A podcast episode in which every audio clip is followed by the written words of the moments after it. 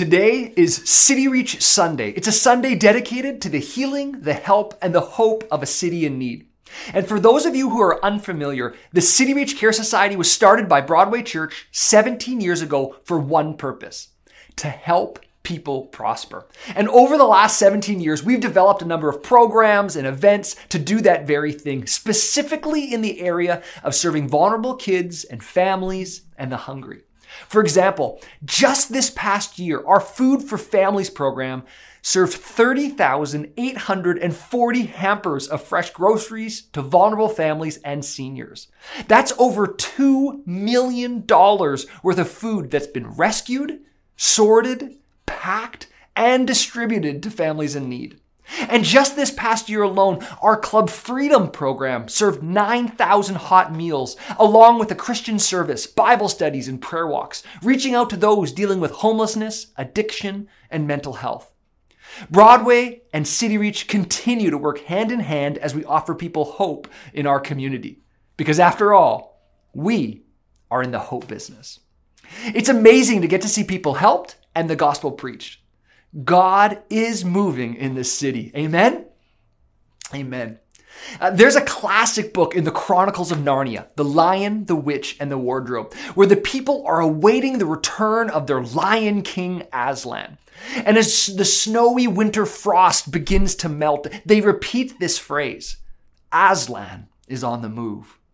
And when I look around at all God is doing in this city, I can't help but think God is on the move. God is on the move, and I get to be a part of it. And in case you didn't know, today I'm going to invite you to be a part of it too. God is moving in so many ways in this city and, and in so many different people. But let me just tell you one quick story about how I've seen him moving in one small area. It was a few years ago. We felt that God wanted us to do more, to be more intentional about reaching our city, about serving the needs of our neighbors. So we started something called the Adopt a School program. Now, I don't know if you know anything about the current culture or climate of the public school system, but they historically haven't been very welcoming or, or wanting to work with Christian organizations such as City Reach or the church. But regardless, I went from school to school to ask them how we could serve them. And as expected, very few principals wanted to receive any help from us. So I remember praying, God, I'm trying here. I'm, literally out knocking on doors. But if you want this to happen, you're going to have to open up some doors for us. See, we tried to serve in any way we could, and we decided that if a school would eventually come to us with any kind of request, we would simply just say yes and then figure out how we could meet that need. And then finally it happened. We got a call from a school that we'd been trying to connect with, and, and they go, um, we're not sure if you do this kind of thing, but we have a family that's in need. There's a single mom and her car broke down, and, and the student needs a bus pass to get to school. So I said, yes, we, we do that kind of thing now. So we went out and we bought a bus pass. A few weeks later, we got another call from the school.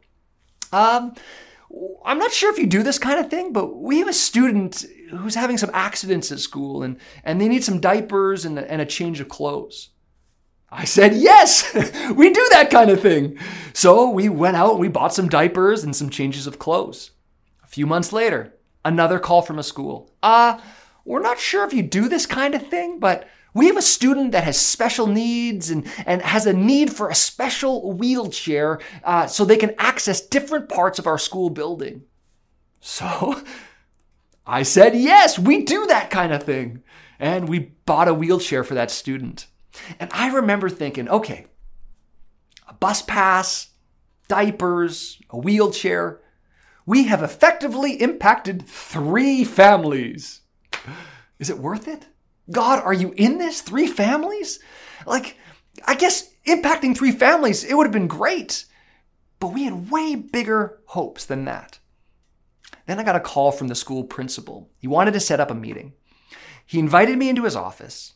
He shut the door, he drew the blinds, and I'm sitting there. I'm in the principal's office, and I'm thinking to myself, I feel like I'm in middle school all over again. Like I'm about to get in big trouble. He turns to me and he says, Simon, I know what you're doing and I know why you're doing it. And I'm thinking, oh boy, like we're in, he, he's, he's found us out. We're in for it. We're, we're done at this school. And he says to me, Simon, can you pray for me? So there I am. I'm sitting in a public elementary school in Vancouver, and I begin praying for a principal. That was the moment I realized that a bus pass, diapers, a wheelchair, it had a lot bigger of an impact than just three families. So, what just started off by knocking on a few doors and serving the needs of a few families, it turned into something incredible. Listen to this. Just this past year alone, through our Adopt a School initiative, we are now working not with one or two schools, but 35 partner schools, 23 in Vancouver and 12 in the Tri Cities. City Reach's Adopt a School program is bursting at the seams. We distributed 1,587 fresh food hampers directly in the schools. We gave out 365 hygiene kits, also known as puberty packs for preteens who are in need of deodorant and other hygiene essentials. Our cleanup crew donated 100 hours of on the ground school cleanup service. And out of the 700 boxes of love that we give away at Christmas time, 300 of them went directly to families' homes through our Adopt a School partners. In August, just this past August, we gave out a thousand backpacks full of school supplies to kids to help them get ready to go back to school. And all of this is in addition to the hundreds of care packages, gift baskets, sensory kits, and two new City Reach scholarships that we awarded to, to students continuing their education. So, I look at where we started, I look at where we are, and my only response is God is on the move. Over the years, I get asked the question so, why all of this, Simon? Why serve the needs in, of the community in this way? Like, why are Christians so concerned about helping people prosper? And it's not a bad question. It's a fair question because lots of Christians take a very different approach to interacting with their community than we do. So, to answer that question, will you allow me to take you on a little journey for just a moment back to July 7th, 587 BC?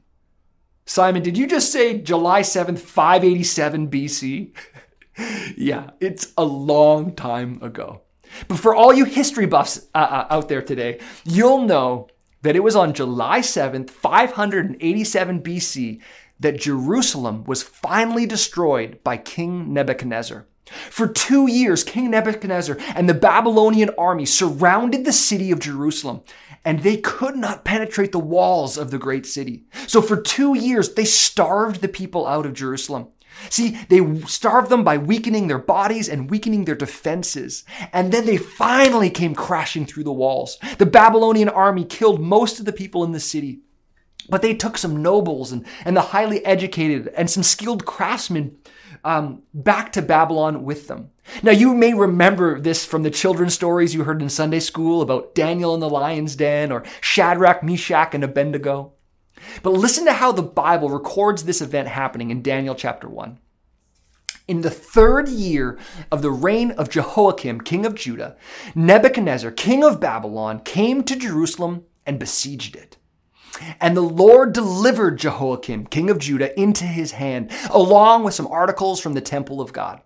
Now, Jerusalem was no more, right? The Jews were, were forced to leave and to live in exile in Babylon. Now, the Jews were God's chosen people. He, he was in special covenant relationship with them. Now, the covenant was pretty much honor me and, and live according to your design, and then I will bless you and you will prosper. Except the people, they rebelled against God, they worshiped idols, they did wicked things, and they turned their back on their covenant with God. So, God disciplined them. He disciplined them by allowing Nebuchadnezzar to sack their city, and he caused them to live in exile in Babylon.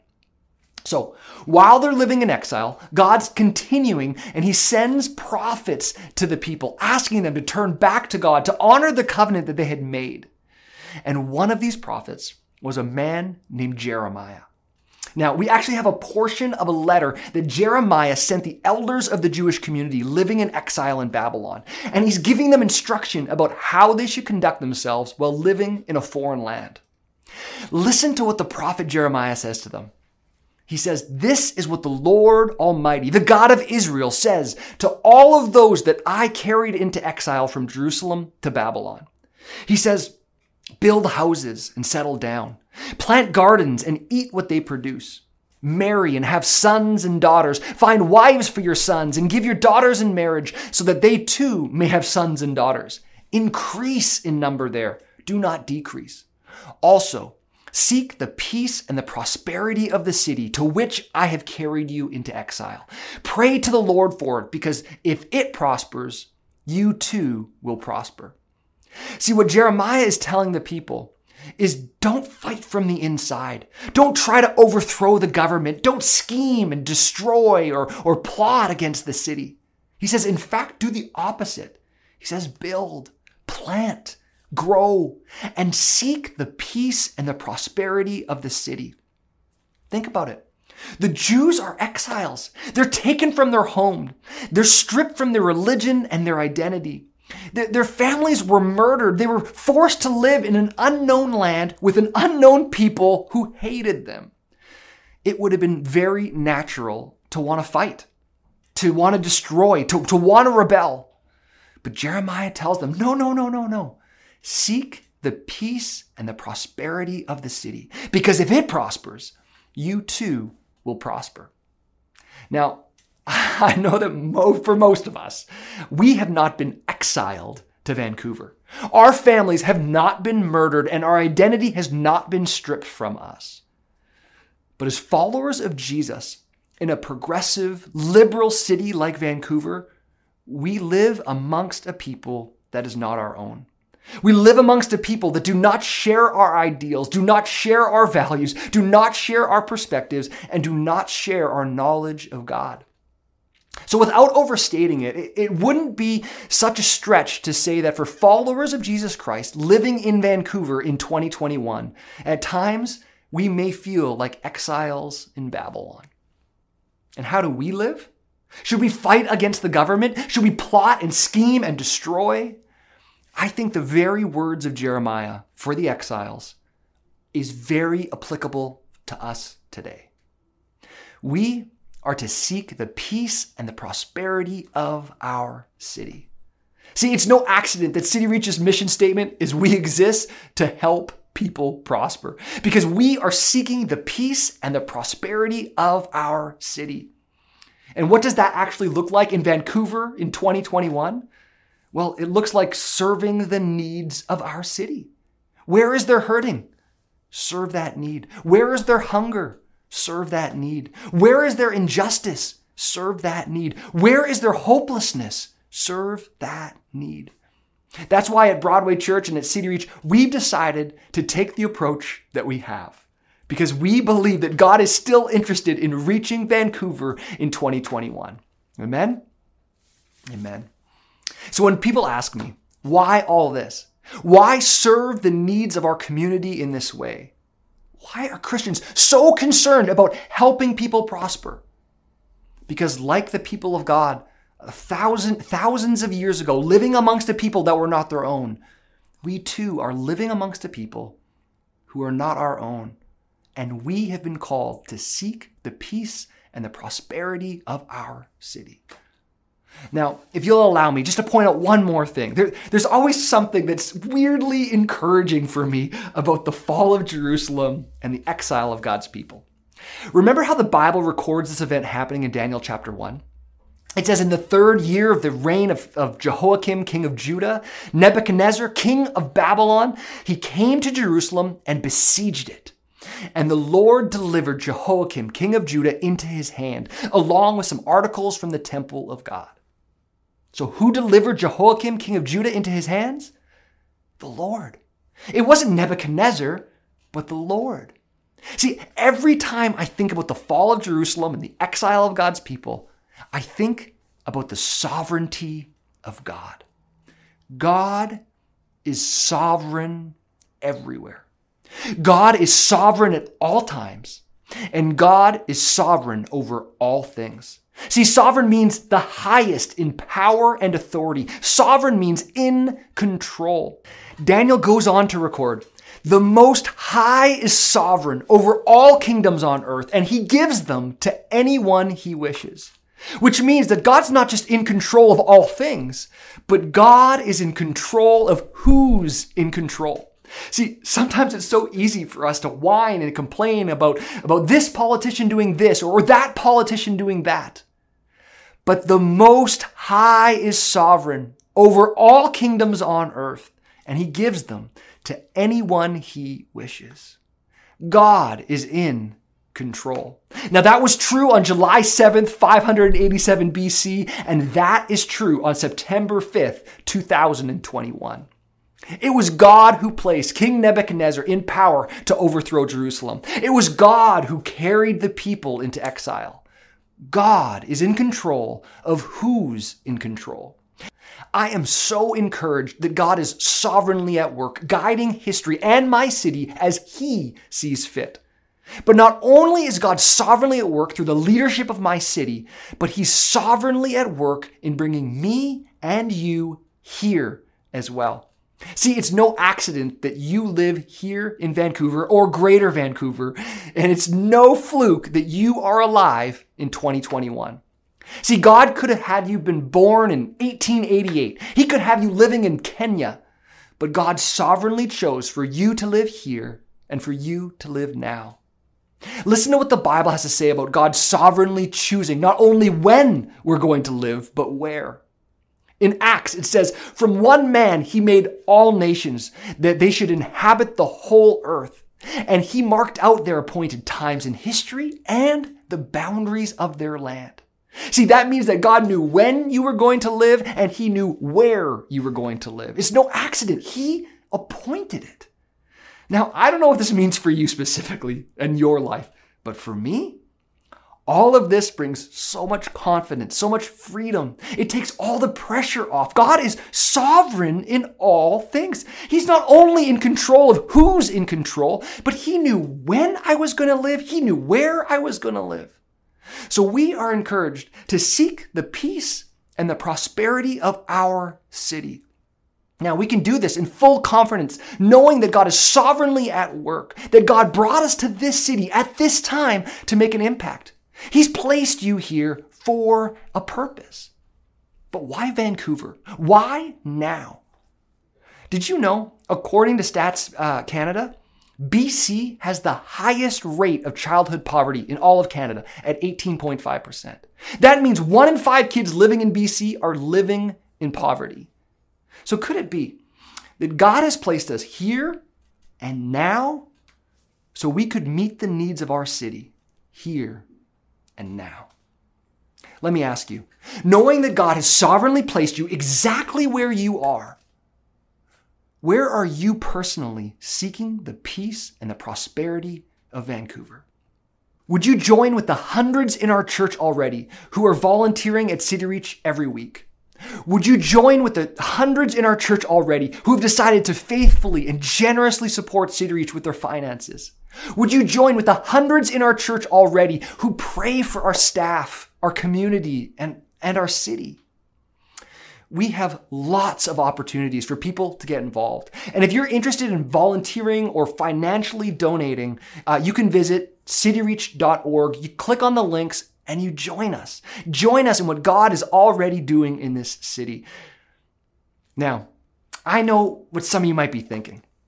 You're thinking, Simon, this, this City Reach thing is great and all, but volunteering, donating, it's not really my thing. It, it's too hard. I, I, don't have enough money, and the, the timing never really works out for my schedule. But listen, our volunteers and our donors, they make us us.